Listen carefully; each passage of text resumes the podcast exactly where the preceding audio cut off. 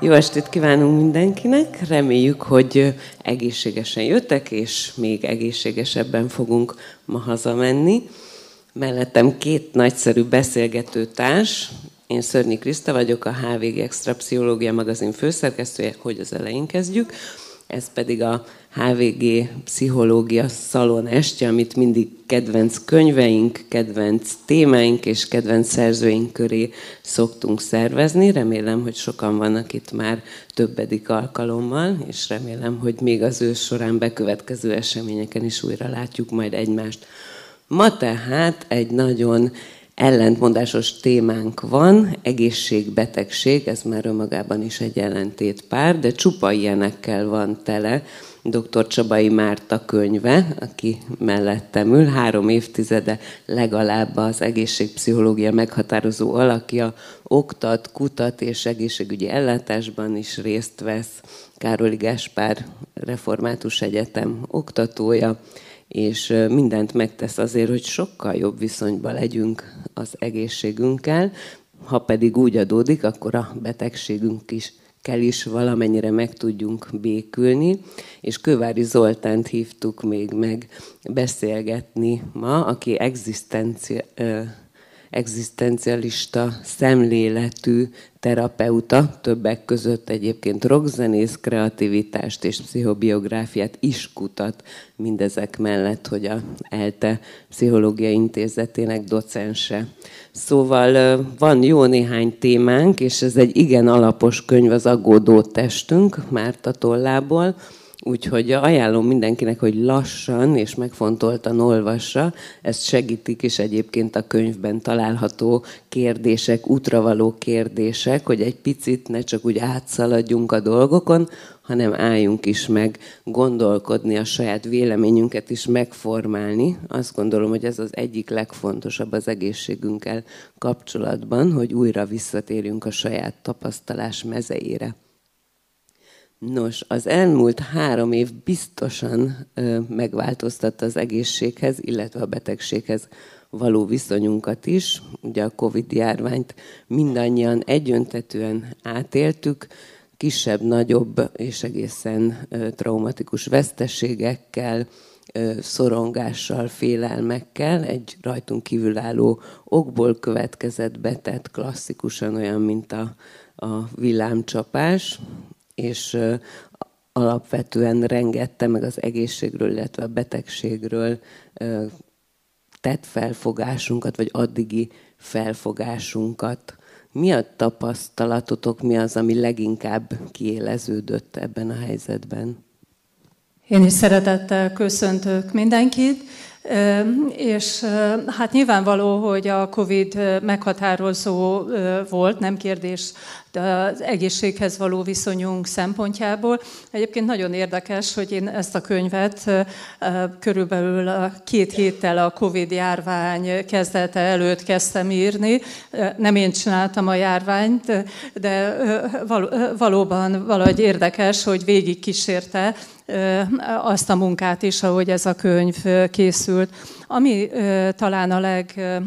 most ez így hallható egyébként, mert az előbb olyan visszhangos volt, és akkor most talán jobb. Tehát amit én kiemelnék itt Kriszta kérdésére válaszolva, azt hiszem, hogy a bizonytalanság az, ami leginkább, leginkább megerősödött. A bizonytalanság azzal kapcsolatban, hogy mennyire tudjuk kontrollálni a saját testi folyamatainkat, mennyire érezhetjük magunkat biztonságban a világunkban. Bizonytalanság azzal kapcsolatban, hogy mennyire mérvadóak, mennyire megbízhatóak azok az információk, amelyeket a tudomány közvetít számunkra, a szakemberek közvetítenek számunkra, és hát nyilvánvalóan az, hogy, hogy nagyon gyorsan a testközelbe került az ő bizonytalanságuk is, tehát a, a, a tudósoknak, a szakembereknek a bizonytalansága, ez még fokozta az általános bizonytalanságot, és hát nyilván a bizonytalanság általában az információs társadalommal kapcsolatban, tehát hogy, hogy hova lehet fordulni a különféle internetes és egyéb felületeknek a, a megbízhatósága, ez mind-mind megkérdőjeleződött, úgyhogy én azt hiszem, hogy a bizonytalanságot emelném ki, és úgy gondolom, hogy ez, ez nagyon jelentősen meghatározta aztán az egész COVID helyzetet, hogy, hogy ki hogy tudta ezt, ezt kezelni, és hát a könyvnek is az alcímében ugye a, a, a belső biztonságnak a megtalálása az ki van emelve, és részben azzal foglalkozom, hogy, hogy milyen utak vezetnek a felé,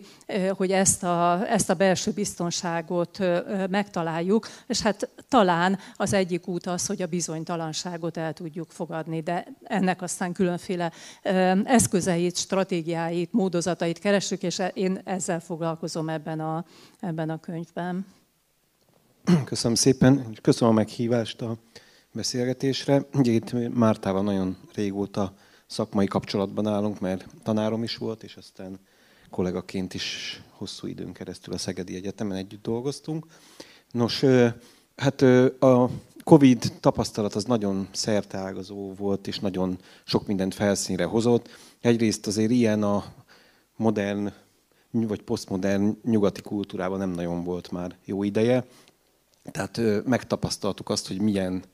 közegben éltek hosszú évszázadokon keresztül az eleink, és hogy hogy voltak kénytelenek közelengedni magukhoz olyan dolgokat, amiket mi viszont nagyon vehemensen próbálunk távol tartani magunktól, például ugye veszély, szorongás, halál és egyebek.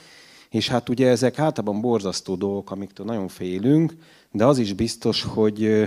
ha ezeket úgy tekintjük, mint olyan határhelyzeteket, amelyekhez egyébként nem nagyon kerülünk közel a mindennapi életben, az viszont ki tud belőlünk olyan dolgokat is hozni, ami egyébként lehet, hogy lappangva maradna, és, és soha nem szökkenne bennünk szárba. És ugye a betegségnek egyébként is van egy ilyen nagyon mély és nagyon komplex, szimbolikus jelentés az ember életében. Tehát, hogy a nyugati kultúrában hosszú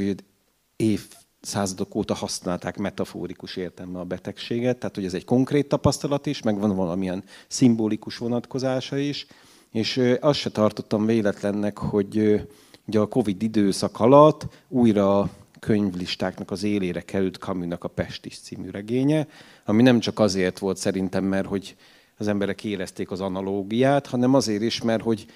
megindult valamiféle értelemkeresés, amit én nagyon fontos dolognak tartok. Ugye akkor is, amikor betegek vagyunk, akkor nagyon sokszor így keressük az értelmét, hogy miért küldte rám Isten ezt a jelenlegi állapotot az életembe, és én ebben ezt is láttam, hogy, hogy valahogy amikor szenvedünk, amikor kimozdulunk a hétköznapokból, ami amikor nem minden olyan biztonságos, és elvesztettük a biztonság érzését, azért annak van egy olyan hatása is, hogy, hogy valahol mélyebbre tudunk szállni magunkba, és valamiféle intenzív értelemkeresés megindul, és hát ezt a mindennapjainkban is, meg akár a terápiás munkánkban is azért megtapasztaltuk. Igen, tehát, hogy itt a betegség megtapasztalása, a szenvedés megtapasztalása és az értelemkeresés, hogy amikor az ember bajba kerül, vagy megbetegszik, vagy egy hozzátartozójával történik ilyesmi, akkor akkor az egyik első kérdésünk az, hogy miért történt ez velem, és miért éppen velem, és hozzá kapcsolódik nagyon sokszor a, a felelősség tulajdonításnak a kérdése, itt ehhez az értelemkereséshez, tehát hogy ki felelős ezért, ki tudja aztán ezt kontrollálni, tehát hogy én magam tudok-e ezen változtatni, vagy kihez kell fordulnom, hogyha változtatni, változtatni szeretnék. Tehát a személyes agencia, hogy, hogy így fogalmazzak, a személyes hatóképességnek és a személyes személyes felelősségnek a kérdése is jelentősen előjön, és azt gondolom, hogy ahogy itt Zoli is utalt ezt, ezt megerősítette a Covid szituáció, méghozzá világ méretekben. Igen, nagyon érdekes, amit Zoli említett, hogy régen eleink hozzászoktak ezekhez a dolgokhoz, vagy a betegséghez, és különféle varázslásokkal, ritusokkal, rituálékkal próbálták ezt a kapcsolatot valamiféleképpen kiegyensúlyozni. Hogy néznek ki ma a mi énvédő mechanizmusaink? Igen, ez egy nagyon fontos kérdés, mert ezek, ezek változnak a modernitással kapcsolatban. Több elmélet foglalkozik azzal, hogy ez tulajdonképpen a világ varástalanítását is jelentette, tehát hogy egy technicizált társadalomban élünk, és hát túlságosan rá is hagyatkozunk sokszor a technikára, az információkra. Ennek ellenére mégis ugye a a testünkben való létezés az egy olyan közvetlen tapasztalat, amelyik hát nem leírható és nem kontrollálható mindig e-, ezeken a, ezekkel a technicizált eszközökkel, és hát keressük azt a módot, hogy, hogy ez a testben való létezés, ez elviselhetőbb legyen, hogy könny, könnyebb legyen, és hát próbáljuk ugye a saját varázslatainkat, hogyha ezt mondod megtalálni. Azért is például, mert hosszú ideig, és hát most is így van, hogy közösségben létezünk, tehát hogy, hogy, hogy próbálunk kapcsolódni másokhoz is ezen rítusok által. És amivel itt én a könyvben foglalkozom, azok közül, a rítusok közül például vannak, amelyek az étkezés köré szerveződnek, nagyon-nagyon divatos lett mostanában ugye a különféle mentes étkezéseknek a, a követése, és foglalkozom azzal, hogy ezek a különféle divatos diéták, ezek hogyan szolgálnak olyan igényeket, amelyek tulajdonképpen évszázados régi rítusokhoz kapcsolódnak, hogyan alakulnak ki csoportok mondjuk az interneten ezzel kapcsolatban, de aztán, hogyha más formákat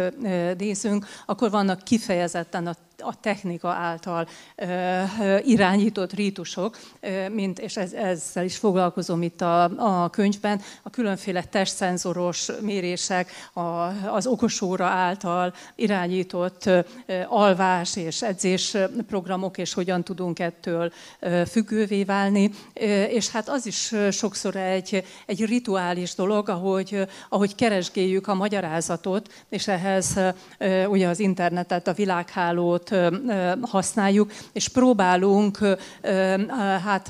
nem mindig tudatosan olyan magyarázatokhoz jutni, meg olyan értelmezéseket csinálunk, amelyek kedvezőek a, a saját értelmezésünk, a saját nyugalmunk szempontjából, ahogy mondjuk kinyatjuk a, az X magazint, és megnézzük benne a horoszkópot, és, és akkor azt mondjuk, hogy hú, hát ez pont,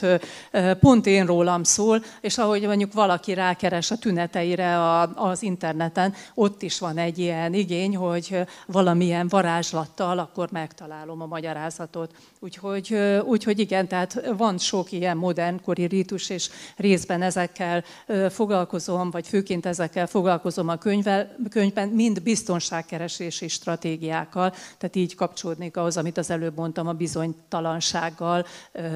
kapcsolatban. Igen, itt a könyvben nagyon vicces ez a Dr. Google kifejezés, hogy itt eh, hogyan használjuk a mindennapokban a öndiagnosztizálásnak az eszközeként az internetet, legyen szó akár testi betegségről, vagy akár pszichológiai problémákról, mert ugye az, látjuk, hogy ez a fajta ilyen diagnosztizálási hozzáállás, ez nagyon elterjedt a, már a mindennapokban, tehát sokszor van az, hogy a kliensek, páciensek nem úgy jönnek a terápiába, hogy elmondják, hogy mi a bajuk, hanem hogy pánikbeteg vagyok, és akkor gyógyíts meg. És, és ugye van ennek az ilyen internetes öndiagnosztizálásnak egy kicsit ilyen öngerjesztő hatása, hogy ahogy Márta is mondta, hogy alapvetően a biztonságkeresés, az aggodalomtól való megszabadulás a célja annak, hogy az ember összegyűjti a megfelelő információkat, de hát ennek sokszor pont ilyen ellentétes hatása tud lenni, hogy az ember elindul az útvesztőben, és hogy egyre inkább, egyre több oldalt lát, egyre több elle ellentmondó információt kap, és egy idő után nem, hogy csökkenne a szorongása az információk felhalmozódása nyomán, hanem egyre inkább kezdi elveszteni a, a kontrollt és a fonalat, és hogy ez akár ö, ö, pánik hogy szorongás kialakulás, vagy felerősödés. Igen, is. ezzel kapcsolatban egyébként most már sok kutatás is van, és arra jutottak, hogy a válaszadóknak körülbelül a fele inkább szorongani kezd, miután az interneten rákeres a tüneteivel kapcsolatos dolgokra, mint hogy megnyugodna és hát a, a pszichológiának, pszichiátriának van egy olyan késztetése, hogy, hogy mindent dobozoljon, és kategóriákba szorítson, így mondanám, és akár betegség kategóriákat is gyártson a hétköznapi viselkedés formákból. Na és ezt a, az internetes keresések, egészséggel kapcsolatos internetes keresések által kialakult szorongásból eredő függőség, most ez egy kicsit bonyolult, de így vannak a lépések, ezt nevezi el cyberhondriának, ami a hipohondriának és a ugye az, az internetes térre alkalmazott verziója, és hát reméljük, hogy ebből azért nem csának kifejezett hát, betegség diagnózis, de nem tartom kizártnak, mert ezek a diagnózisok, ezek szaporodnak, Igen. ugye, mint a, a gomba a, a pszichológiai, pszichiátriai nomenklatúrában. Igen, ezeknek Igen. a kiadásai mindig egyre vastagabbak, ami azt a benyomást kelti, hogy a szakemberek egyre több zavart fedeznek föl, amit még eddig nem ismert. Ami visszahat ez, természetesen Ez már önmagában is rémisztő igen, egyébként, igen. nem? Hogy... Igen, pánikbetegség, mm-hmm. ez például egy érdekes történet volt szintén a könyvedben, hogy, hogy ez már úgy alakult ki, maga a pánikbetegség, címszó is, és mint betegség is az emberek tudatában, hogy volt rá valamilyen gyógyszeres megoldás, és egyébként akkor elnevezték, hogy ez a fajta tünet együttes, vagy megjelenés, ez akkor a pánikbetegség, és rendkívüli módon megsokasodott a pánikbetegek sora. Igen, én azt gondolom, hogy ezt ma már a szorongás szinonimájaként használják, és ugye, hogyha valamit eltárgyasítunk és betegségnek nevezzük, akkor olyan, mintha kevésbé lenne köze a teljes valódi lényünkhöz, és akkor, mint hogyha jobban is tudnánk kontrollálni, mert arra van gyógyszer, arra van pszichoterápia, és akkor igen, igen, hát ha belegondolunk, hogy a, a pszichiátria tudományának, meg a, a pszichológia tudománya kialakulásakor volt egy pár darab, de szó szerint 5-7 diagnózis, és most pedig van több mint 500 viselkedészavar, amit leír a, a betegségek nemzetközi osztályozása. Ez nagyon elgondolkodtató, mert hát nyilván nem vagyunk annyival betegebbek, hanem a tudomány kreálja a maga kategóriáit, és hát ez nagyon fontos szerepe van nyilván a médiának, az internetnek abban, hogy, és ez egy jó dolog különben, hogy az emberek is erről értesülnek, és akkor a másik a dolog az, hogy hogyan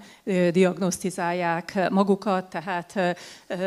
ugye a hiperaktív gyerek régebben a rossz gyerek volt, a nem tudom én, társfüggőség, munkafüggőség, stb. stb. kategóriák már megjelennek ebben a rendszerben, miközben ezek a hétköznapi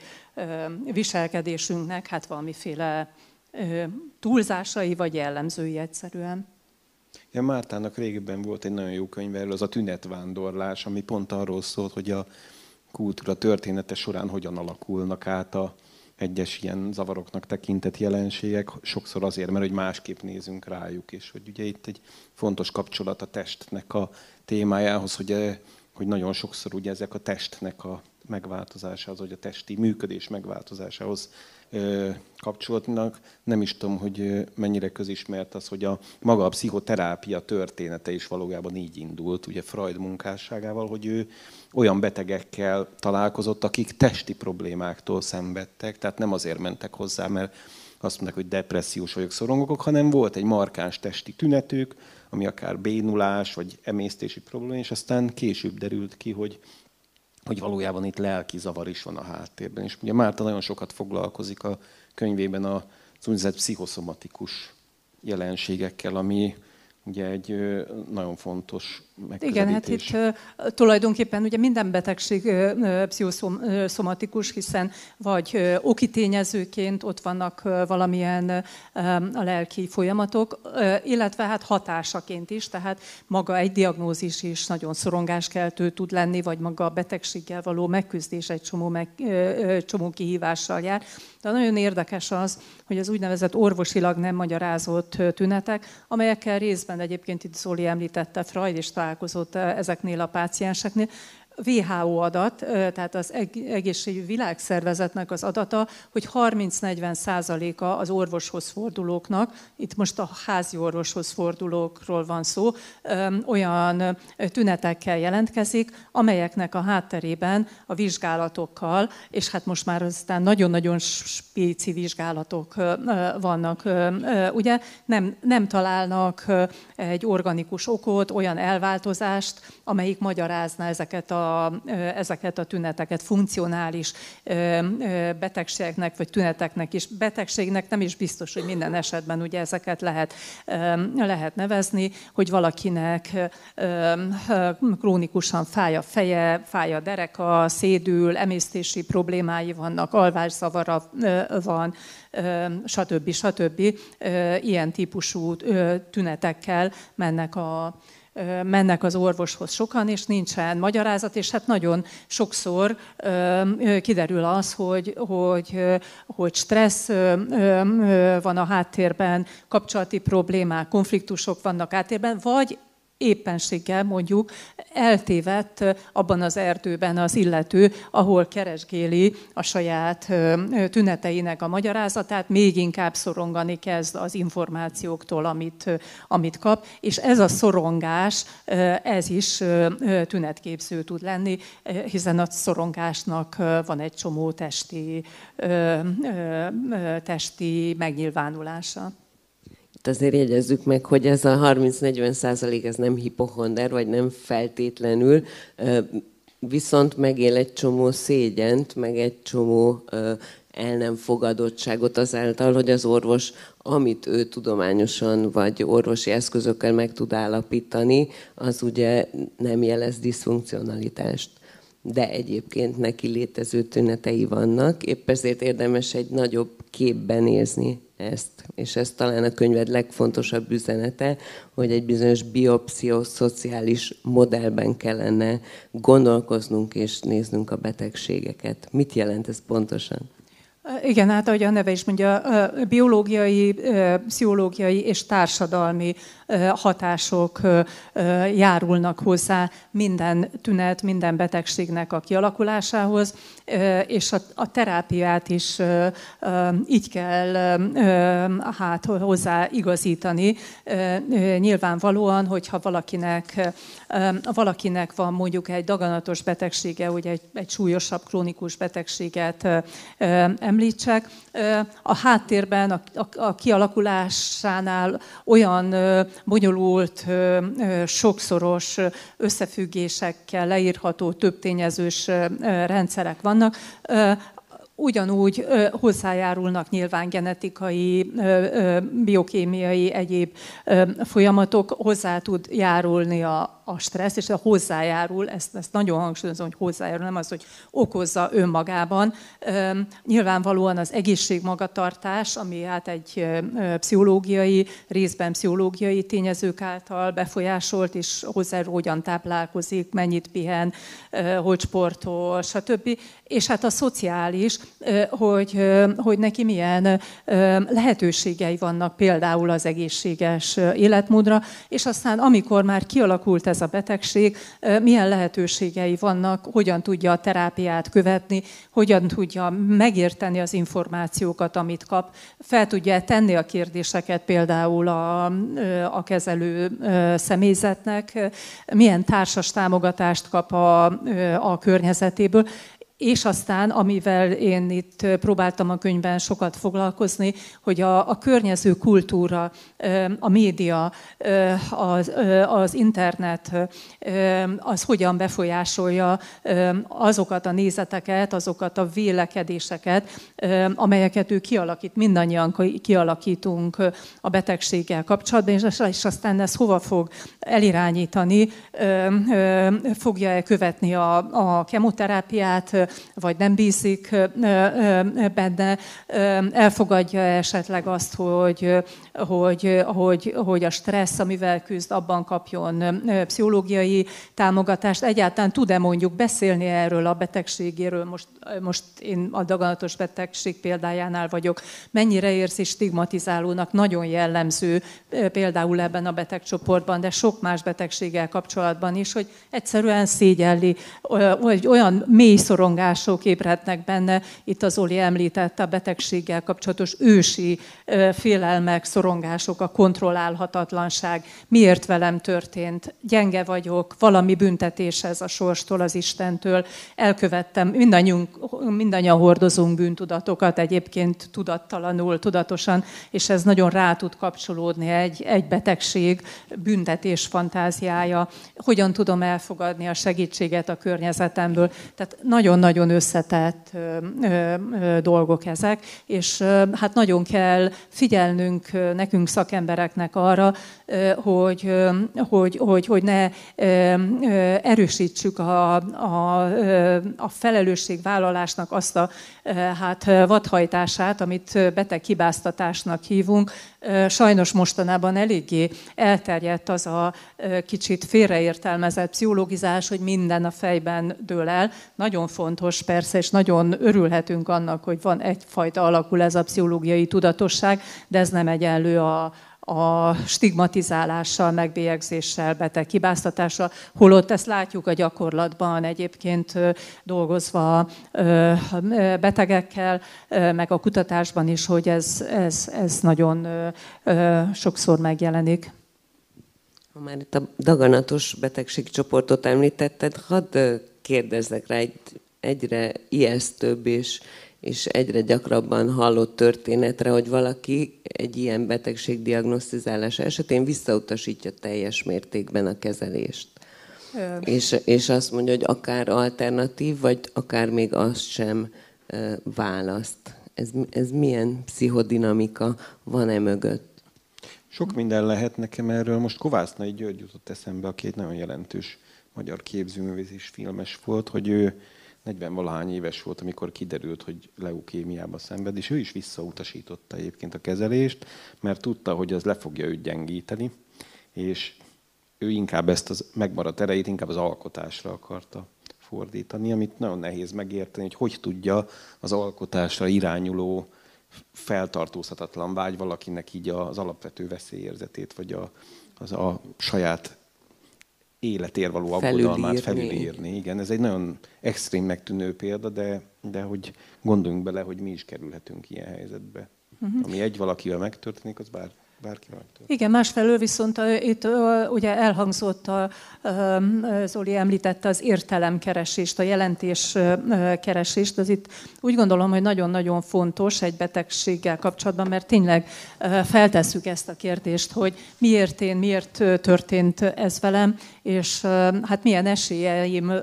vannak a, vannak a gyógyulásra, és mi az, ami, ami nekem fontos, és ebben a jelentéskeresésben akár előtérbe kerülhet az, hogy, hogy, hogy, hogy valaki úgy gondolja, mint ahogy itt a Kovásznai György példájával mondta Zoli, hogy, hogy, hogy nekem most fontosabb az alkotó energiáimra koncentrálni, mint hogy, mint hogy esélyt adjak annak a kemoterápiának, sugárkezelésnek, egyéb kezeléseknek, hogy, hogy hosszabb, hosszabb életet éljek. Ez nyilvánvalóan egy fontos, fontos döntés, és akkor itt, itt van egy, egy lényeges fogalom az autonómia, mert hogy a, a szakembereknek, orvosoknak, pszichológusoknak egyik fő feladata, hogy a, a, a betegnek vagy a kliensnek az autonómiáját erősítsék, abban őt, abban őt támogassák de hogy nagyon-nagyon fontos a, fontos a kommunikáció, hogy az a döntés, amit valaki hoz, legyen az bármilyen, az olyan, olyan döntés legyen, ahol ő a, hát hogy mondjam, az összes információ és tudás, ami, ami megosztható ezzel kapcsolatban orvos és, és beteg között, hogy, vagy amit ő maga tud szerezni, annak a birtokában legyen. Tehát, hogy, hogy az ő döntése az egy megalapozott döntés tudjon lenni, egy autonóm döntés, aminek a hátterében nem valamiféle olyan, olyan nagyon-nagyon téves információk vannak, amely által valójában mondjuk ez a cél sem teljesül, amit az Uli említett, hogy valaki mondjuk az alkotásra tudja az energiáját fordítani, vagy pedig időt szeretne magának, hogy dolgokat elintézzen az életében, hanem az állapota, és itt ilyet látunk sokat, ilyen, ilyen esetet, hogy, hogy, hogy valójában az életminősége nem javul, a szorongása erősödik, és, és magára marad, mert, mert hogy olyan információk alapján próbálja hát a döntést meghozni, meg az életét élni, amelyek nem, nem előrevívőek, és nem a, az autonómiáját és az életminőségét szolgálják. Ahogy Zoli említette, ezt a betegség kontraalkotás vonalat. Még egy másik érdekes gondolat, amit felfedeztem a könyvben, hogy ugye egyre inkább elzárkózunk a betegség tudattól. Tehát szeretnénk igazán egészségesek lenni, olyan tökéletesen egészségesek, és ezért teszünk meg egy csomó mindent, miközben nem is kell olyan messzire visszatekinteni, de híres művészek, pszichológusok, írók, festők, egyéb alkotó művészek életében a betegség igenis fontos szerepet játszott, sőt egy pici tüdőbajosnak képzeltünk minden költőt, meg szanatóriumokban remekül tudtak alkotni, szóval, hogy ez, egy, ez nem olyan régen még a része volt szinte a teljes életnek. Igen, ez a, alapvetően a romantikának, romantika korának a betegség felfogásához kötődik, és hát ennek nagyon hosszú távú hatása volt. Például Thomas Mannnak az egész életművében ez végigvonul, ugye a betegség produktív jelentőségével foglalkozott, és mindig azt mondta, hogy a betegség az önmagában nem fontos vagy érdekes, mert az csak katalizál, hanem az a fontos, hogy mivel telítődik a betegségnek az élmény vagy a tapasztalata. Tehát itt azért nem szabad elkövetni azt a hibát, hogy mondjuk a, azt gondoljuk, hogy a betegség hozta létre ezeket a műveket, csak hogy ez a betegség tapasztalat, mint határhelyzet, ez valamilyen változást indított be valakibe, és aztán utána, hogy ezzel mit csinált, és mit hozott ki belőle, és mivé transformált, azt na az az igazi kérdés, mert hogyha ott nincs meg ez a tehetség, meg elköteleződés, akkor a betegség az önmagában egy destruktív dolog, de, de hogy sok minden ki lehet belőle hozni. Igen, hát itt az egyik a, ugye a szenvedés tapasztalat, meg ez a határhelyzet, tehát hogy, hogy, hogy a testemet, a létezésemet hogyan, hogyan tapasztalom meg. A másik pedig az, hogy az a feszültség, ami egy, egy betegséggel jár, az a szorongás, ami hozzá kapcsolódik, az ellen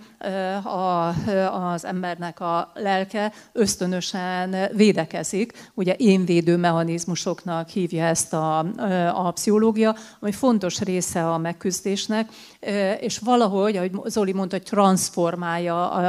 az egyén ezt a feszültséget, és hogy mivé transformálja, az nagyon lényeges,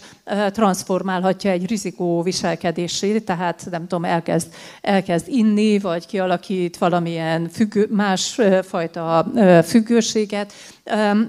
de ez a transformáció, ez történhet úgy is, hogy alkotó energiába kanalizálódik, tehát itt a könyvben egyébként híres egészségszorongók, hogy így mondjam, példáit is említem a Woody Ellentől kezdve Füst Milánon át és, és mások, és hát ezzel is foglalkozik egyébként a tudomány, hogy ezeknél az alkotóknál mennyire segítette valójában a, a szorongás a teljesítménynek a, a kialakulását. Tehát a szorongás az életünk része, azt nem tudjuk hát kikerülni, kiküszöbölni, e, kiküszöbölni olyan módon, hogy csökkenteni tudjuk, és ezeket a biztonságkeresési stratégiákat, amelyekkel itt a könyvben is foglalkozom, próbáljuk kialakítani, és ezek nagyon-nagyon változatosak, lehetnek rombolóak is ezek a biztonságkeresési stratégiák, ha valamilyen függőség alakul ki, de nagyon építőek is, hogyha éppen az alkotást segítik, vagy a személyes növekedést, ahogy ezt nevezi a pszichológia. Mostában nagyon divatos az úgynevezett posztraumás növekedésnek a kutatása a pszichológiában, amikor egy valamilyen nehéz helyzetből, például egy betegségből úgy tudunk tovább lépni, kijönni, hogy az a tapasztalat, amire Zoli is itt utalt, maga a szenvedés tapasztalat, ez a határhelyzet, hogy más kép találkozom saját magammal, az énemmel, a testemmel, az olyan belátásokhoz viszel engem, hogy, hogy, hogy megváltoztathatom az attitűdömet egy csomó mindennel kapcsolatban. Nagyon sokszor megváltozik az embereknek például az értékrendje egy súlyos betegség, vagy, vagy baleset, vagy trauma hatására. Ez is egy klasszikus modernkori helyzet, hogy nagy betegség, szívroham, akármi olyan, ami tényleg befolyásolja az életet, és egyszerűen leállítja az embert, azután teljesen másik életet tud élni, vagy kezd élni, vagy, vagy más értékrend alakul ki. Miért várjuk meg, hogy a testünk ilyen módon jelezzen? Hát nyilván ez, ez azt hiszem, hogy nagyon emberi dolog, hogy, hogy, hogy amíg jól vagyunk, addig, addig nem kezdünk olyan fárasztó praxisokba. Azon kívül pedig van egy, egy, egy tudattalan védekezés, és nem, nem azzal a tudattal akarunk élni, hogy jaj, megbetegedhetünk, hanem inkább azzal, hogy, azzal, hogy jól vagyunk. Másrészt meg nagyon nehéz megmondani azt, hogy mikortól nem vagyunk jól, tehát itt említettük ezt a biopszichoszociális modellt, korábban az úgynevezett biomedikális modell, ez egyszerűbben képzelte el a betegséget, hogyha volt tünete valakinek, akkor tekintette betegnek, manapság pedig már a, a jól-lét koncepciójára, well-being koncepciójában gondolkodunk, és hogy tulajdonképpen az egészség tágítható, nem csak arról van szó, hogy ne legyek beteg, hanem hogy hogy legyek egyre jobban, sőt, hát van egyfajta boldogság kultusz is manapság,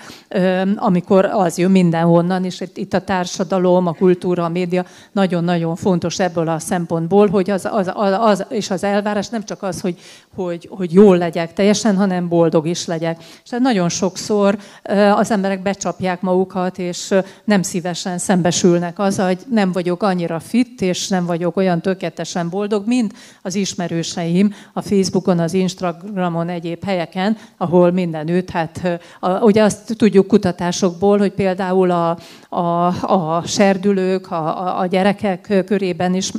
elterjedt az, hogy mert szűrő nélküli fotókat például nem tesznek ki magukról, mert hogy a tökéletes testnek ez a fajta mítosza, ez nagyon erősen ott van a társadalomban. Igen, szokták ezt, ezt a túlzott pozitivitást toxikus pozitivitásnak is nevezni, aminek van egy olyan hatása, hogy, hogy ha valaki nem úgy érzi, hogy nem éri el ezt a szintet, akkor nem csak, hogy azért érzi rosszul magát, mert egyébként is rosszul, hanem azért is, mert rossz, tehát rosszul van attól, hogy rosszul van. Tehát, hogy a, azt mondom, hogy a pozitív pszichológiának, meg az összes ilyen pozitív megközelítésnek van egy olyan, olyan akár negatív hatása is, hogy nagyon előírja ezeket a pozitív állapotokat, és hát azért lássuk be, hogy nem lehet minden traumából, minden konfliktusból győztesen kijönni. Tehát, de hogyha azt, az az elvárás, hogy mindent át lehet fordítani pozitivitássá, akkor az, egy, az ember az saját magát kezdi el vádolni akkor, hogyha ez nem sikerül, vagy nem sikerül neki rögtön. És hát ugye ennek van egy ilyen, ilyen paradox hatása, hogy pont azáltal, hogy azt hangsúlyozok, hogy gondolkoz pozitívan, légy boldog, neves, stb. Lehet, hogy adott esetekben pont az ellenkezőjét fogja kiváltani. Illetve csak egyet tennék még itt hozzá, hogy, hogy mi itt a, a társadalomnak, a világnak arról a hát boldogabb szegmenséről beszélünk, aki hozzáfér az információkhoz, akinek van lehetősége dönteni, aki gondolkodik erről, hogy hogyan tágítható a jólét, és itt nagyon-nagyon fontos, hogy gondoljunk azokra az emberekre is, akiknek pedig magához az információhoz sincs megfelelő hozzáférése, nem tudja megfelelően értelmezni, még ha hozzá is fér, mert ma már mondjuk szinte mindenkinek van mobiltelefonja, az nagyjából, és okos telefonja is,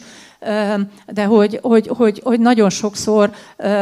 az is megjelenik, hogy hozzáfér ezekhez a képekhez, hozzáfér a jólétnek ezekhez a, az illúzióihoz, mondanám, mert hogy ezek sokszor illuzórikus képek, és nincsenek olyan lehetőségei, mert hogy társadalmilag olyan megfosztottságban él, hogy, hogy tegyen ő maga hatékonyan a saját egészségért, és kövesse ezeket a, a mintákat. Tehát ez még egy másfajta frusztráció, az, azt gondolom, mint hogyha azokról, és itt elsősorban azt hiszem azokról az emberekről beszéltünk, akik, akik jobban hozzáférnek az információhoz, és nagyobb autonómiájuk van az egészséggel kapcsolatban, de hogyha globálisan nézzük, akkor itt nagyon-nagyon összetett ez a probléma, és azt gondolom, hogy ha már itt a Covid-dal kezdtük, hogy, hogy, hogy egy nagyon jó példa arra, hogy egy probléma, ami mindenkit, mindenkit érintett, mindenkit, és az, azért tudott talán nagyon nagyon félelmetes lenni a, a reprezentációkban, mert pontosan ezzel szembesített,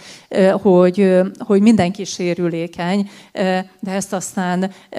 különféle társadalmi csoportok különféle módokon élték meg, és ezért is lett nyilván ezzel kapcsolatban nagyon-nagyon sok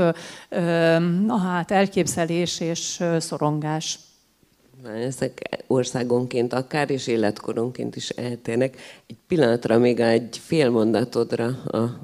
legelejéről visszautalnék, hogy nem tudjuk mikortól nem vagyunk jól. Ez azt jelenti, hogy egyre kevésbé bízunk a saját tapasztalatainkban, és mielőtt válaszolsz, kérdezzük meg a közönséget, hogy hány embernél van okos óra, vagy hány ember használ. Ki az, aki közületek okos órát használ? Aki bemerül vallani most itt miután, mert kicsit...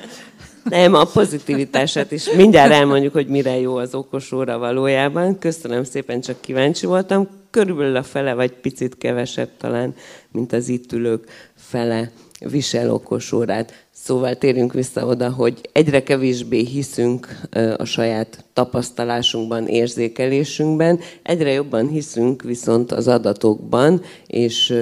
mérünk tehát vagyunk, így fogalmaztam újra ezt a, a dolgot, mert hogy ez az összehasonlítás és az ideál képhez próbálunk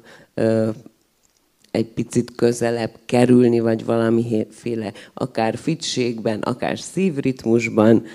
vagy, vagy jókedvben, vagy boldogságban. Igen, ez, ennek is nagyon-nagyon sok összetevője van. Nyilvánvalóan van egy nagy ipar, amelyik ezeket az eszközöket gyártja és, és eladja és marketingeli. Tehát e, e, ez, ez az egyik, meg hát maga az egész digitalizált, technicizált világ. De egyébként az orvostudomány is hát el mozdul e felé, mert a mai orvosok egyre inkább adatokból adatokból dolgoznak, olyan adatokból, amelyeket ők nem közvetlenül szereznek ugye a betegektől, hanem különféle hát, eszközök, műszerek által, és hát lehetőség van most már ugye arra, hogy nagyon-nagyon nagy adatbázisokhoz hasonlít az orvos azt az adatot, amit, amit ő kap. Tehát korábban az orvosnak a saját praxisából, meg mondjuk az orvosi könyvekből származtak azok, a, azok az összehasonlítások, és,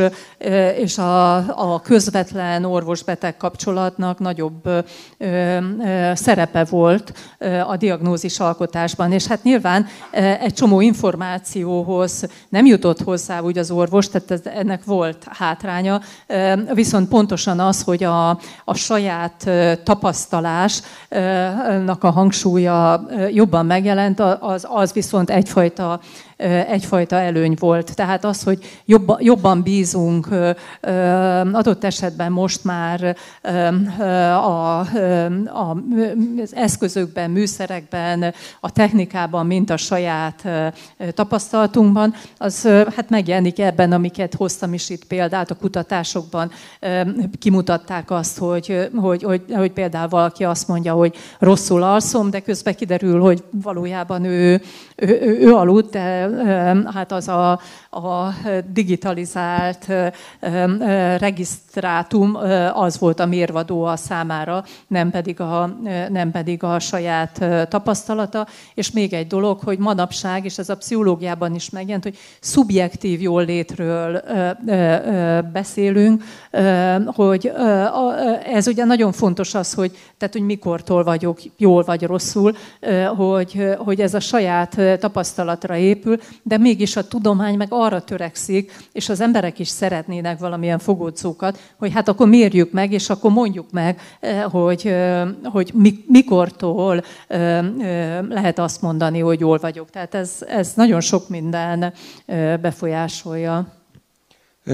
Hát azt gondolom, hogy ennek is azért vannak hátulütői, mert hogy borzasztóan elidegeníti az embert a saját személyességétől, és eltárgyasítja, és hát még jobban fokozza az embernek az egyébként is meglevő ilyen technófüggőségét, aminek azért nagyon, nagyon káros következményei vannak. Tehát például a, az ökopszichológiai megközelítés szerint a, ez a technofüggés, ez valójában egy arra az ősi traumára adott reakciónk, hogy mennyire elszakadtunk a természettől. És hogy valójában egy csomó gond, gondunknak, bajunknak ez a, ez a mélyen fekvő oka. Ugye beszélnek természethiányos szindrómáról. Például ez is egy ilyen ezen a gondolkodáson alapuló dolog, de mégiscsak rámutat arra, hogy mennyivel, mennyi, miközben ezeket a gyá- eszközeket azért gyártjuk, hogy egyre jobban legyünk, paradox módon lehet, hogy erre rosszabbul leszünk tőle, mert hogy pont attól a dologtól távolít el bennünket, amitől egyébként jobban lennénk. Ugye Igen, hát ez jelenik meg például az étkezés vonatkozásában ugyanez a, ugyanez a paradoxon,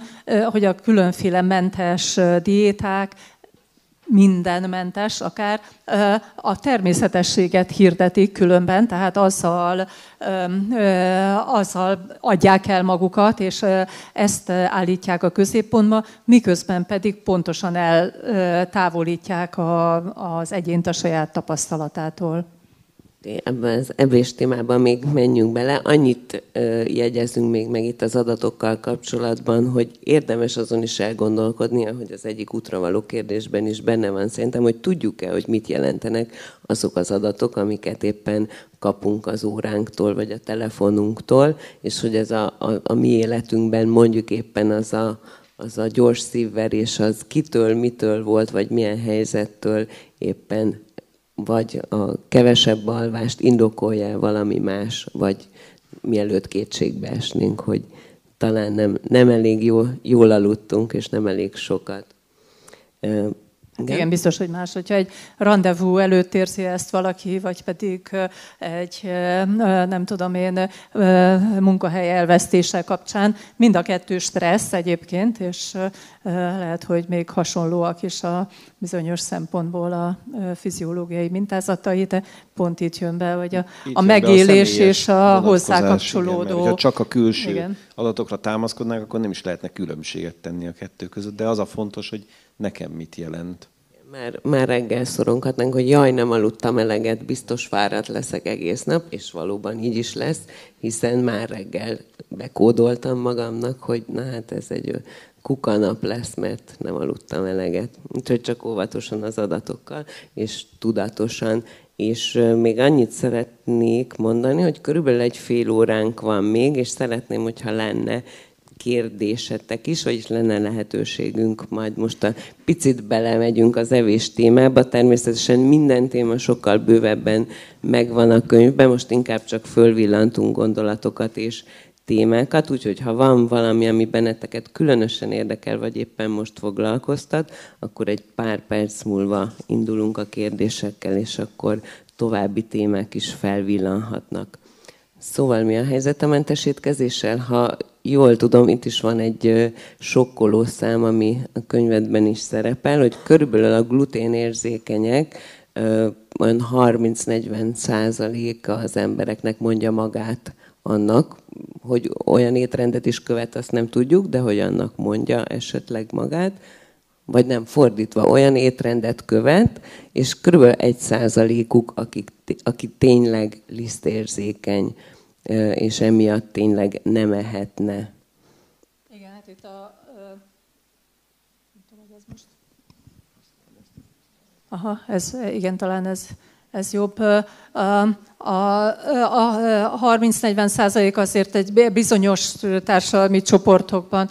megjelenő szám, de az biztos, hogy, hogy mostanára megsokszor, megsokszorozódott az utóbbi években, tízszereződött, húszszorozódott bizonyos társadalmi csoportokban a, a glutén érzékenység, vagy a glutén érzékenységnek gondolt tüneteknek a, a csoportja, és valóban így van, hogy, hogy az orvosilag kimutatott gluténérzékenység ettől lényegesen elmarad. Nagyon sokszor ez hát jelentős mértékben befolyásolt különféle reklámok által például, meg a, a, ugye a termékek megjelenése és divatossá válása, tehát befolyásolják a, az, ezek a társas hatások is ezt a, a magatartást, illetve egy nagyon érdekes dolog, hogy hogy sokan elkezdenek valamilyen emésztési panaszra, ami, hát ahogy mondtam, hogy a 30-40 százalék innen jön inkább, hogy az emberek 30-40 százaléka olyan tünettel, és ez változatos lehet, jelentkezik az orvosnál, amelyiknek nincs organikus magyarázata. De a lényeg az, hogy van valakinek mondjuk egy emésztési panasza, van egy barátja, vagy barátja a doktor Google, ugye,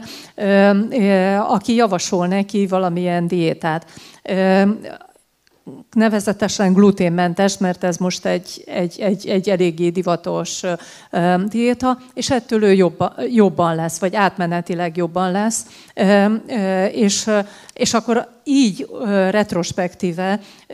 címkézi magát, diagnosztizálja magát sok ember, hogy, hogy akkor én gluténérzékeny vagyok, aztán hosszú távon nem biztos, hogy ez a, a, a, a diéta segít, vagy néha problémákat is okoz egyébként, de van még egy nagyon-nagyon fontos, és ezzel most sok kutatás foglalkozik, vonatkozása ennek az egésznek, hogy ezek a, a mentes étkezési csoportok, ezek nagyon-nagyon fontos társas támogatást jelentenek az embereknek. Nagyon sok mindent meg lehet ott, ott beszélni az életmóddal kapcsolatban, egyáltalán általában az élettel kapcsolatban, mert hogy az étkezés az nyilván egy alap dolog, ami, ami mindannyiunk számára hát megkérdőjelezhetetlenül fontos, és nagyon sokszor ezeket a, a diétákat részben az a szükséglet hozza létre, vagy ezeknek a divatját, inkább úgy mondanám, hogy, és itt megint a rítusokhoz kapcsolódhatunk vissza, ugye a, a bőjt, vagy az étkezéssel kapcsolatos rituális szokások, azok ősi, ősi dolgok, és ősi szükségletek is kapcsolódnak hozzá, ők nem csak testi folyamatok szintjén, hanem társas szempontból is, tehát társas szükségleteket is kielégítenek ezek a, ezek a csoportok, tehát itt megint csak nagyon összetett jelenségről van szó. És a közösségi összetartozás, Igen. tehát valaminek a része vagyok, valamilyen csoportnak, valamilyen milyen a viszonyunk, hogy látjátok általában most az étkezéshez, mintha ilyen nagyon ellentmondásos lenne? Tehát, hogy csak ilyen végletek között tudunk beszélni, arról vannak a húsevők, és a, a, őket elutasítják a nem húsevők teljesen, akkor a ilyen mentes, olyan mentes, amit természetesen hogy engedjük meg mindenkinek, hogy úgy étkezzen, ahogy ő szeretne, ezzel semmi gond szerintem, meg szerintünk, de mégis van egyfajta ilyen polarizálódás az étkezések mentén. Hát mindenképp, és ez, ez megint csak nem egy új dolog, csak az az új benne talán, hogy ma az információk egészen másképp hozzáférhetők, tehát globálisan jelennek meg ezek a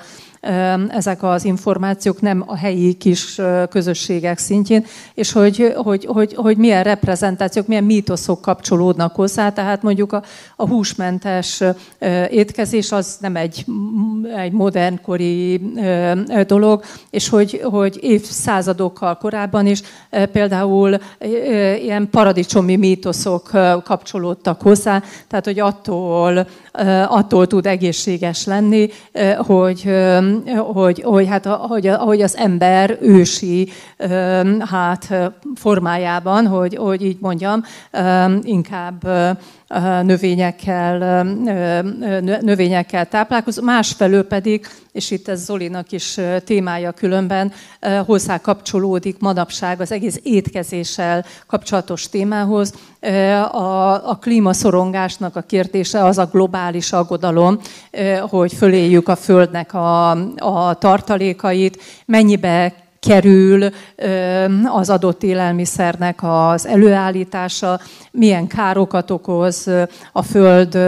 számára, és ezek a szorongások nagyon-nagyon bonyolult módon jelennek meg. Mostában sokat foglalkoznak ezzel, hogy főleg például a fiatalok körében nagyon, nagyon jellemző lett ez, és összekapcsolódik a különféle diétákkal is. Tehát manapság vannak adatok, mert mert ez megjelenik a, a, a médiában maga a a fogalom, a klímaszorongás, ugye, és hogy, hogy, hogy, hogy mostában a, a serdülők és fiatalok körében például ez egy nagyon-nagyon jellemző szorongás formává vált, összekapcsolódva, mondom, az étkezéshez is kapcsolódó szorongásokkal és, és viselkedésformákkal, illetve közösségi, közösségi tevékenységekkel, tehát megint csak az, hogy hogy tudunk egymáshoz kapcsolódni, és hogy tudunk olyan biztonságkeresési módokat találni, amelyek ezeket a nagyon bonyolult, erős társadalmi szorongásokat is csökkenteni tudják. Én nem tudom, ilyen szó. Illetve az is egy érdekes kérdés, arról nem nagyon hallottam, vagy olvastam, hogy vajon az utóbbi, mit én, mennyi éve vagy évtizedben a gasztrokultúra miért nyert olyan óriási teret a, a mindennapi életről, tehát kultikus szintre emelkedett. Ugye az evés az mindig is fontos volt, ahogy Márta is mondta, közösségi és egyéb okai miatt, de hogy, hogy egy, ö, én úgy látom, hogy egy csomó olyan dolog, ami régen értelmet, jelent és mélységet adott az életünknek, a művészet, zene és egyebek, ezeknek a jelentősége háttérbe húzódott. Ma már nem azt a szerepet tölti be, mint korábban, amikor a 60-as, 70-es években még azt gondolták, hogy a, mit én, a könnyű zene, vagy az a fajta kultúra az majd megváltja a világot. Tehát ilyen már nincsen, hanem az is egy fogyasztási ciklet, de hogy valami miatt az a kiüresedés, vagy az a fajta elvékonyodás, ami így a kultúra, kultúrát érte ezáltal, mintha ebbe a vákumba egy kicsit így bele, bele jött volna ez az nagyon erőteljes gasztrokultúra. Nem tudom, tehát én nem nagyon olvastam erről semmit, ilyen szociológiai és egyéb írásokat, hogy mi lehet ennek az oka, amiért ennyire felértékelődött a, a, a világunkban, meg a mindennapi életünkben a, a gasztrokultúra. Hát igen, már, már ők, ők, ők lettek valójában a, a, a legerősebb influencerek, ezek a gasztroguruk, úgyhogy igen ajánljuk egyik könyvünket szeretettel. A Cez Fruzsinak a terítéken a lélek elég sok minden megvilágít, lelki hátterét, pszichológiai hátterét az étkezésnek. Nem biztos, hogy magyarázatot ad, de egyébként egy beszélgetésünk is volt vele, ami a Spotify-on, YouTube csatornánkon meghallgatható. Egy pár ötletet biztos ad, hogy merre induljunk, és majd további beszélgetéseket is tervezünk természetesen vele. Ez volt a reklámhelye. De ide kapcsolódott abszolút. Egyébként tényleg a, a séfek ma már kreatív alkotó folyamatként határozzák meg abszolút azt, amikor elkészítenek egy fogást. Úgyhogy lehet, hogy nem sokára az ő pszichobiográfiájukkal is kell majd foglalkozzá. Valaki, mint, nem neki. mint következő. Egyébként érdekes, hogy például a Dali is azt mondta a 30-as években, hogy milyen sok hasonlóság van a főzés meg a festés között. Hogy úgy megvannak az összetevők, azokat így össze kell kutyulni, és akkor abból létre fog jönni valami nagyon eredeti dolog. Valamilyen plusz érzék segítségével létrejön valami. Még egy fontos dolog szerintem az evése kapcsolatban, vagy nekem ilyen gondolat volt olvasva a könyvedet, ez a kontroll gyakorlása, a kontrollnak a jelentősége, vagy a kontrollnak a, egyáltalán a jelenléte az étkezéssel kapcsolatban. Igen, hát nyilván ez is ahhoz a sokféle bizonytalansághoz, veszélyérzethez kapcsolódik, amiről itt, itt beszélgettünk. A, és a, a, a, ugye, hogy, a, hogy régen is nyilvánvalóan ugyanúgy rengeteg veszély volt és bizonytalanság a világban, viszont ezek ma elérnek hozzánk, és um, tulajdonképpen a, a, hát testi szinten érzékeljük őket, mert, mert hogy ott van a zsebünkben a bizonyos okostelefon, és jönnek a, folyamatosan a, a hírek és a, a veszélyjelzések, amelyek fokozzák a bizonytalanság érzésünket, és a kontroll itt úgy jön be, hogy csökkenteni szeretnénk ösztönösen, tehát ez, ez, ez az énvédő stratégiánk, tudattalan énvédő stratégiánk, hogy csökkentsük a szorongást, és amit kontrollálni tudunk, hát nyilván legközvetlenebbül az ugye a saját testünk lenne, meg hát azt szeretnénk elsősorban védeni. Tehát azt gondolom, hogy ez, ez természetes, hogy, hogy, hogy erősödik a, a kontroll igénye. Igen. Köszönöm szépen. Egyenlőre most tegyük akkor félre, nézzük, hogy van-e kérdés, vagy témafelvetés, miről szeretnétek kérdezni, vagy hallani még a mai este. Adri, itt elől, légy szíves. Köszönöm szépen. Egyrészt nagyon gratulálok, mert nagyon átfogó a téma, és nagyon izgalmas. És egy kicsit megnyugtató, hogy azért van egy ilyen fejezet a végén, hogy az aggódó test felszabadítása, ezért én nagyon hálás vagyok. Két kérdésem van, dedikáltan az egyik Mártához, a másik Zolihoz. Az egyik, hogy azt mondtad, Márta, hogy ugye a lelki dolgok is megbetegíthetnek, és nyilván fordítva is, hogyha egy betegséget diagnosztizálnak, vagy egy trauma történik, akkor ez fordítva is visszahathat. Van-e bármi olyan aranyszabály, tudom, hogy nem lehet erre egyszerűen válaszolni, de hogy ahol ezt felismerhetjük, hogyha vannak olyan jelek, aminél nem is a kontroll delegálva az irányt megláthatjuk, megismerhetjük. Hát nyilván azt gondolom, hogy nagyon-nagyon fontos az, hogy azt tudjam észlelni, és ezt testi szinten is tudom észlelni, hogyha, hogyha szorongok, ha, ha bizonytalan vagyok, ha diszkomfort, diszkomfort érzésem van. És azt gondolom, hogy az arany, nincs aranyszabály, de ami, ami nagyon tud segíteni, úgy gondolom, az önismeret, az önészlelésnek a fejlesztése. Ezzel kapcsolatban mi magunk is csináltunk kutatásokat itt jelenlévő kollégákkal is, amelyek azt mutatták, hogy nagyon sokszor, és hát a, egyébként is ezt tudjuk a szakirodalomból is, meg egyéb tapasztalatból, és nagyon sokszor elnyomjuk magunkban a stressznek, a diszkomfortnak a jelzéseit, mert menni akarunk tovább, tovább akarjuk akarjuk nyilván a, élni az életet és a teljesítményünket szinten tartani, és amit kérdeztél, Kriszta, hogy sokszor ugye akkor szembesülünk egy problémával, amikor már, amikor már baj van. Tehát a, a, a kérdésre válaszolva, hogy azt gondolom, hogy ami nagyon-nagyon fontos lenne, hogy, hogy az önészlelésünket tudjuk javítani, az önismeret és a saját tapasztalatokhoz való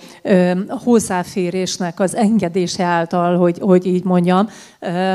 Tehát, hogy, hogy, hogy, hogy meg tudjuk élni azt, hogy, és merjük megélni azt, amikor valami, valami jó nekünk, tehát be tudjuk azonosítani, és be tudjuk azonosítani azt is,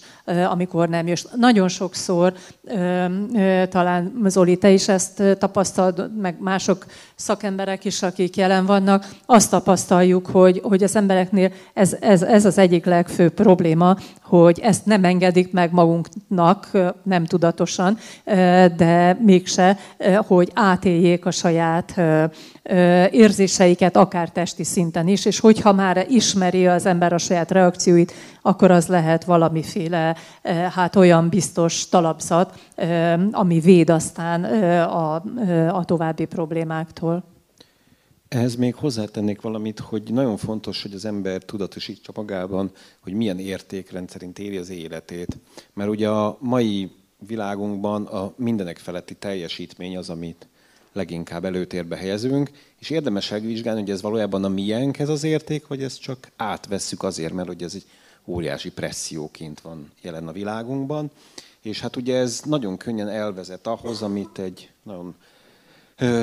jó kortás filozófus Byung-Chul Han, nem tudom, hogy ismerik-e a nevét, a könyveit ajánlom, hogy ez önkizsákmányoláshoz vezet el, és az pedig az egyenes út az a kiégéshez. És hát ugye itt valójában arról van szó, hogy ha az ember azt gondolja, hogy az egyetlen értékes dolog a világon az, hogyha naponta 16 órát dolgozok, és teljesen kizsákmányolom magam, akkor az nyilván előbb-utóbb meg fogja magát bosszulni, például azáltal, hogy testi betegségek alakulnak ki.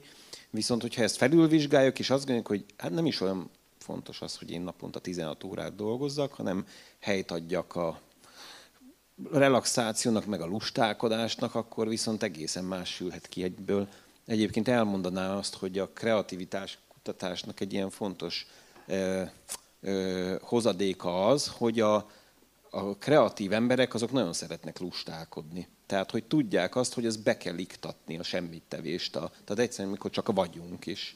mindenféle elvárható teljesítmény nélkül cselekszünk, és én ezt, ezt nagyon ö, hangsúlyos, fontosnak tartom én is. Én imádok semmit tenni. Tehát, hogy ö, szerintem ez egy alapvető dolog, hogy az ember csak el van ugye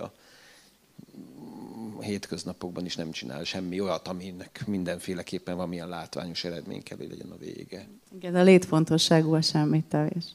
Ha szülői szemszögből nézzük ugyanezt a kérdést, akkor szülőként mondjuk egy gyermeknél vagy egy kamasznál,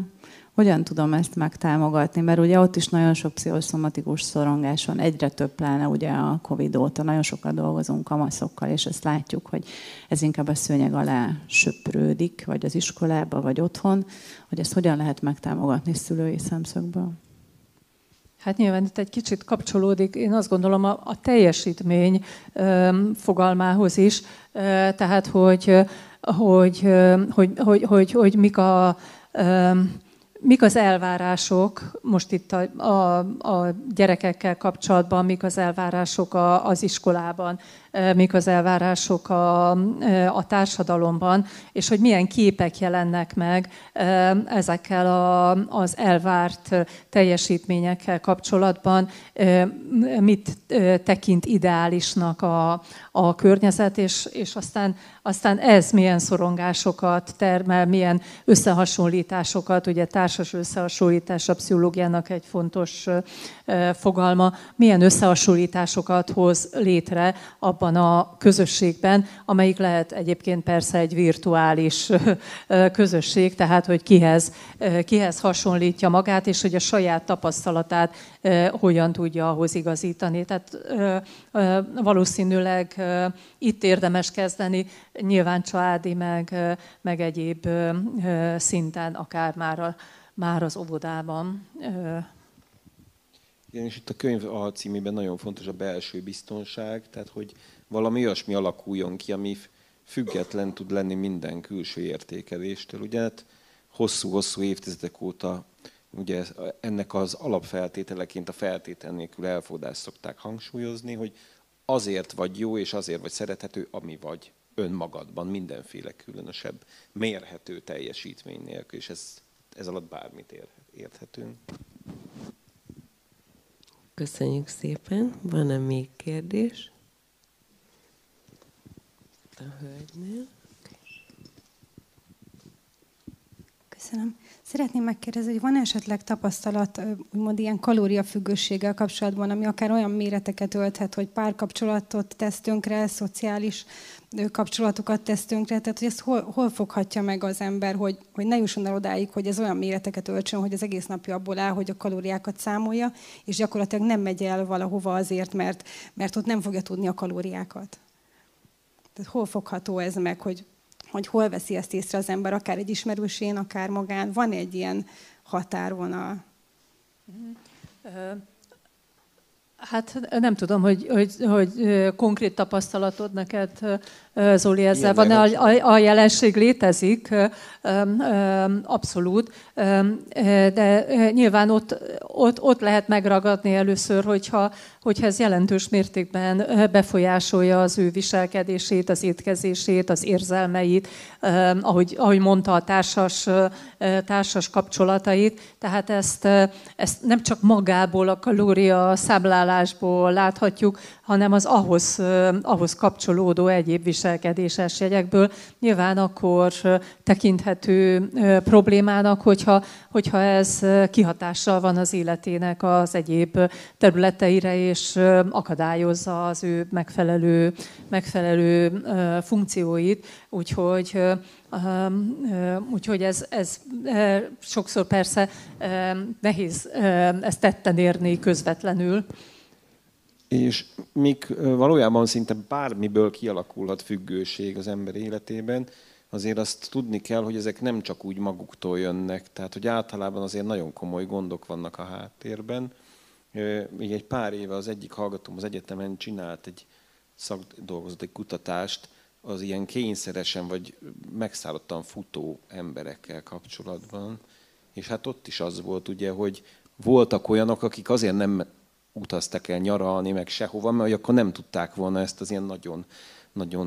merev futási programjaikat megvalósítani, és hát azért nagyon sokszor volt traumatizáltság a háttérben, és egy, egyéb komoly lelki gondok, aminek ugye valamilyen áttételes kifejeződés az, hogy van valami az életében, amit nem tud kontrollálni, és akkor keres valamit, amit viszont tud. De azt folyamatosan fenn kell tartani, mert hogyha rés keletkezik a pajzson, akkor ott egyből előtörnek azok a dolgok, amiket egyébként így nagyon szeretne magától távol tartani. Tehát, hogy fontos az, hogy,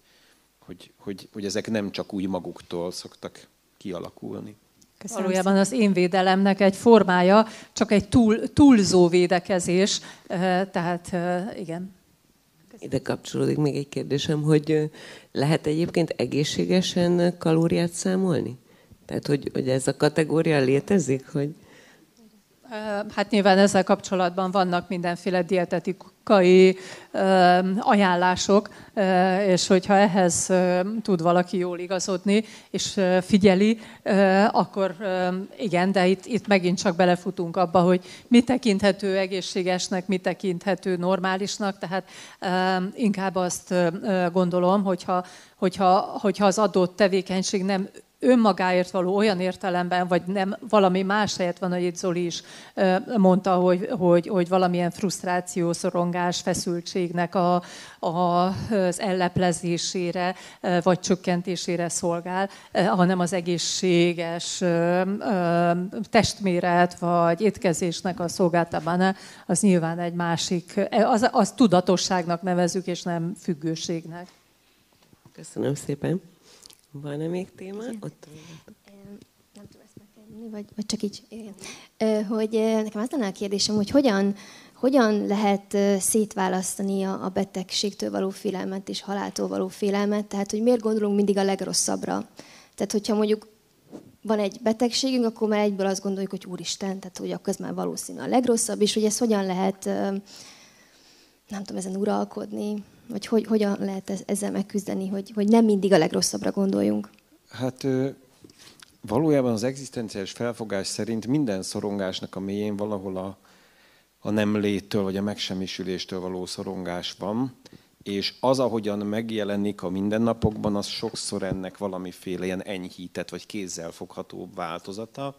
És hát azt mondják, hogy az ember minél kevésbé van tisztában ezekkel a mély egzisztenciális szorongásokkal, meg az ahhoz való viszonyával, minél kevesebbet dolgozott azon, annál nagyobb hangsúlyt kapnak az életében ezek az ilyen mindennapisághoz köthető szorongások. Tehát, hogy valójában a, az egésznek a hátterében az a legfontosabb, hogy valahol, mikor el kell kezdedünk foglalkozni a saját végességünkkel való viszonyunkkal, végességünk, szóval el kell, fogal, el kell kezdünk foglalkozni a szabadsága és egyéb kérdéssel, mert különben, hogyha nem, akkor ezek teljesen kidolgozatlanul maradnak bennünk. Ott van egy nagyfajta, na, nagyfokú ö, szorongása az ismeretlentől, a kidolgozatlantól, és emiatt ezek a szorongások mindig valamilyen kézzel fogható formát fognak ölteni.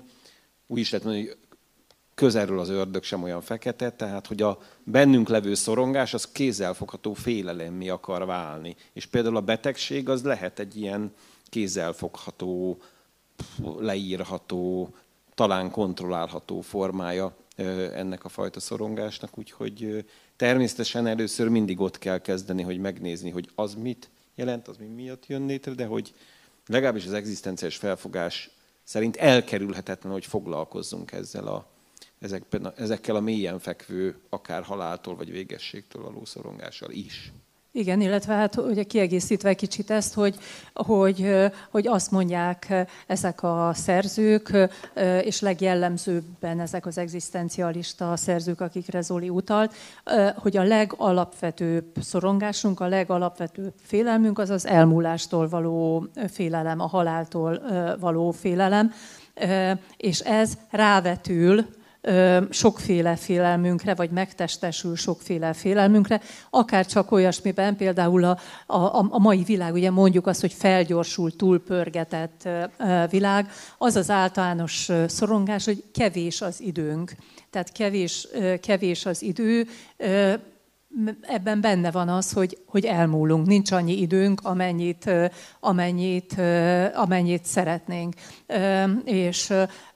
és adott esetben például valamilyen függőség, kényszeres viselkedés is kapcsolódik ehhez, azért alakul ki meg ez az erős kontrolligény, hogy szeretnénk azt, hogy, hogy, hogy, hogy mi befolyásoljuk azt, hogy, hogy, hogy mennyi időnk van,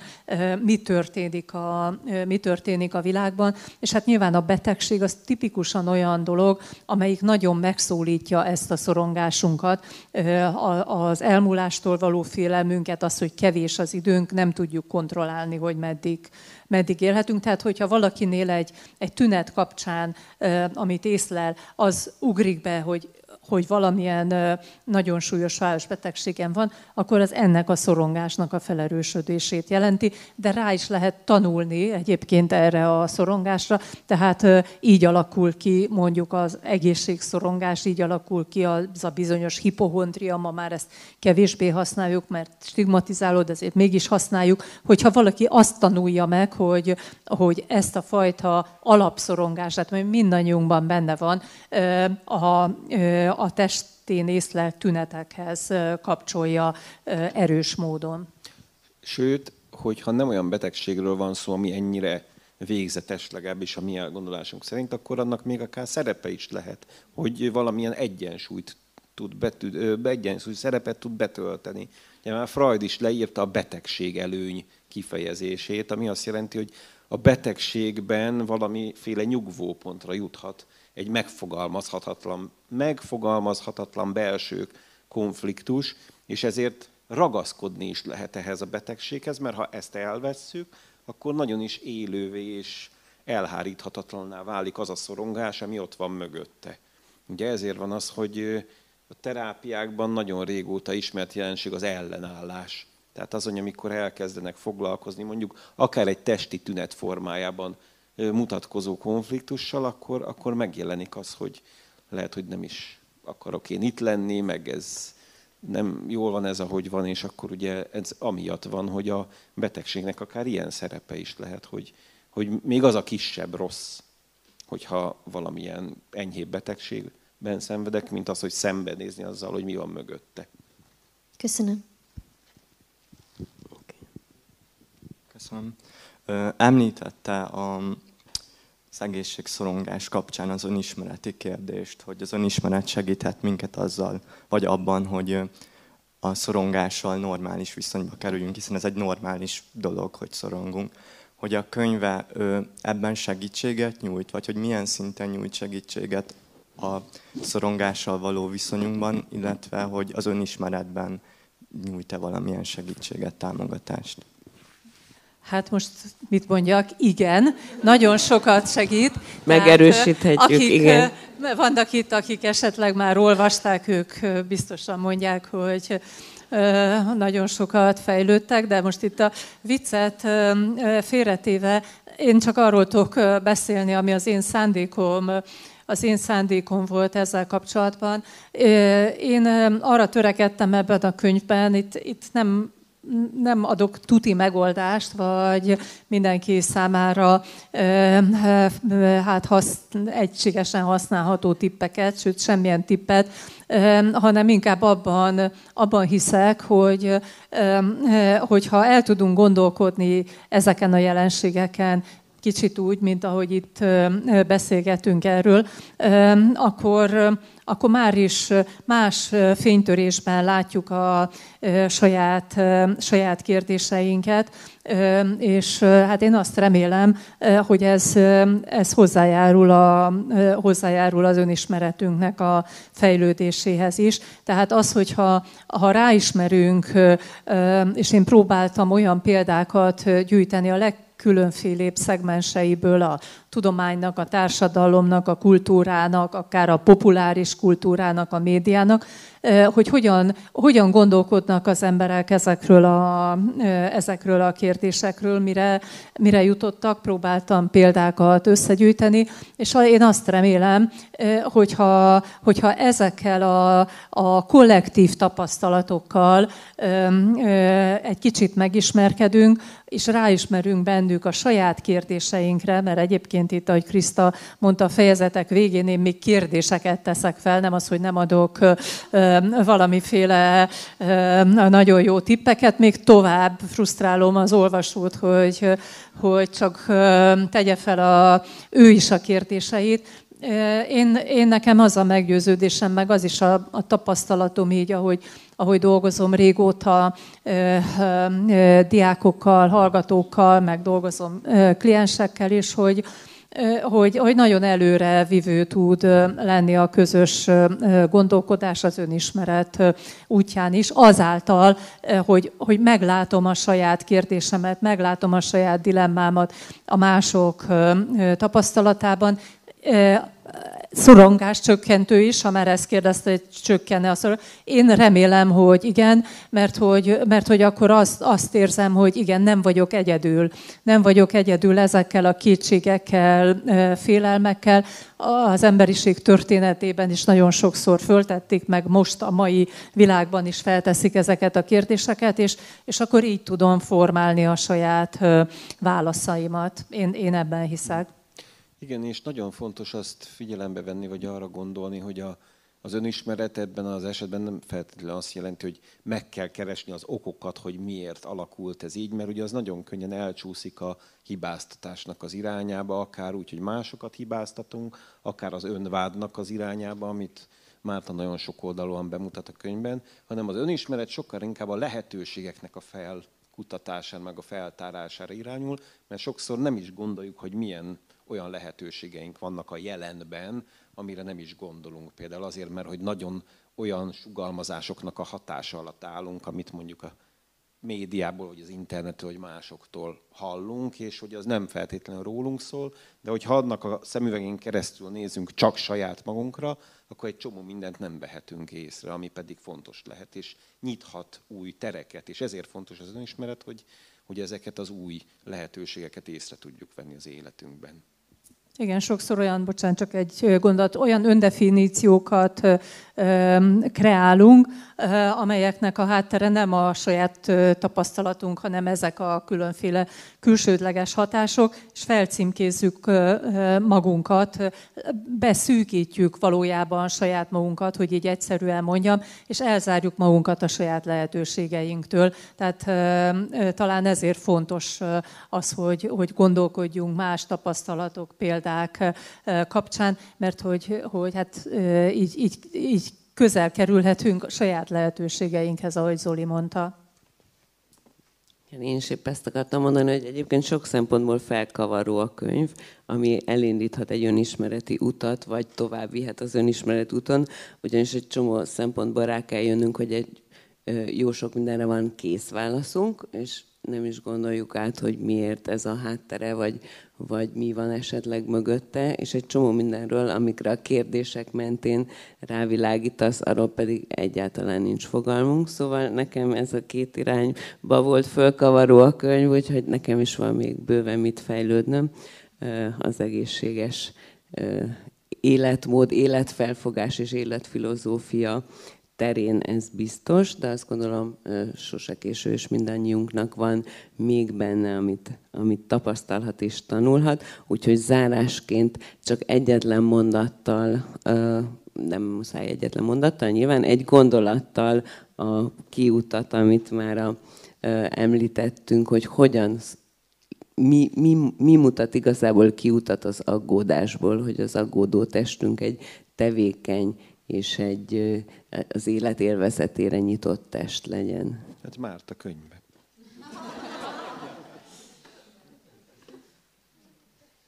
Hát talán ö, ö, mindaz, amiről itt beszélgettünk, és mindenki meg tudja találni a, a saját válaszát, de én nem, nem, tud, nem vagyok senkinél se okosabb egyrészt, és így nem, nem is tudnám ezt így megmondani. De, de azt gondolom, hogy talán ahonnan indultunk, az lehet egy valamilyen vezérfonal, hogy, hogy a bizonytalanságnak az elfogadása, a bizonytalanság elfogadása, meg a, és ez, ez egy első lépés, de egyébként meg egy cél is, azt gondolom, ahogy a, a, a terápiában is sokszor ez a kettő össze, összekapcsolódik, hogy, hogy, hogy, hogy elfogadni azt, hogy igen, a, világban sok a, sok a bizonytalanság, nagyon sok mindent nem tudok nem tudok kontrollálni, viszont hogyha, hogyha engedem azt, hogy a saját érzéseim átélhetők legyenek, és kommunikálhatók legyenek, én ezt szeretném még itt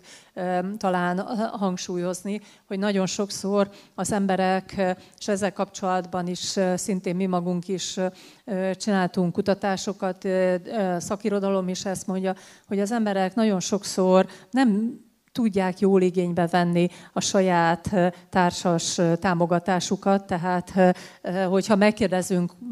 valakitől egyszerűen azt, hogy ha nehéz helyzetben van, akkor hány emberre vagy kikre számíthat, és akkor ott mondanak X számot, de ha azt is megkérdezzük, hogy és hogy, hogy milyen gyakran vesz igénybe, vagy szokta akkor már kiderül, hogy sokkal, sokkal kevésbé. Tehát, hogy én azt gondolom, hogy, hogy egyfelől az, hogy, hogy tudjak a saját tapasztalataimhoz kapcsolódni, ez, ez nagyon fontos. Tudjak másokhoz kapcsolódni, tudjak segítséget kérni, tudjam a jót is megosztani, az örömömet is megosztani, és talán az, hogy elfogadni azt, hogy, hogy, hogy sokat bizonytalanság a, a, a világban, de közben pedig nagyon sok minden lehetőség is van, de ez most ilyen nagyon-nagyon közhelyesen hangzott, úgyhogy be is fejezem. Hogy ez, Szerencsére a könyvben van egy sokkal bővebb fejezet, úgyhogy akit érdekel, utána olvashat, és remélem, hogy sikerült kedvet csinálni nem csak a könyvhöz, hanem a gondolkodáshoz is, és ahhoz, hogy egy picit felülbíráljuk a mindennapi szokásainkat, rutin, rutinunkat, akár gondolkodási sémáinkat, amik egyébként a jól létünkkel kapcsolatos. Úgyhogy nagyon-nagyon szépen köszönöm, hogy itt voltak, nagyon szépen köszönöm, hogy itt voltatok, megosztottátok a gondolataikat velünk. Gratulálunk nagyon a könyvhöz, és aki szeretne belőle egy dedikált példányt, akkor egy pár perc múlva Mártával fönt találkozhat a könyves pult mellett, ha jól gondolom kolléganőkre nézve. Igen, tehát fönt tudunk találkozni egy pár perc múlva, és Márta szívesen dedikál egy-egy példányt, amit, amiből aztán a személyes üzeneteket mindenkinek magának kell kibányásznia. Köszönöm szépen az estét, Köszönjük és további szépen. szép estét kívánok!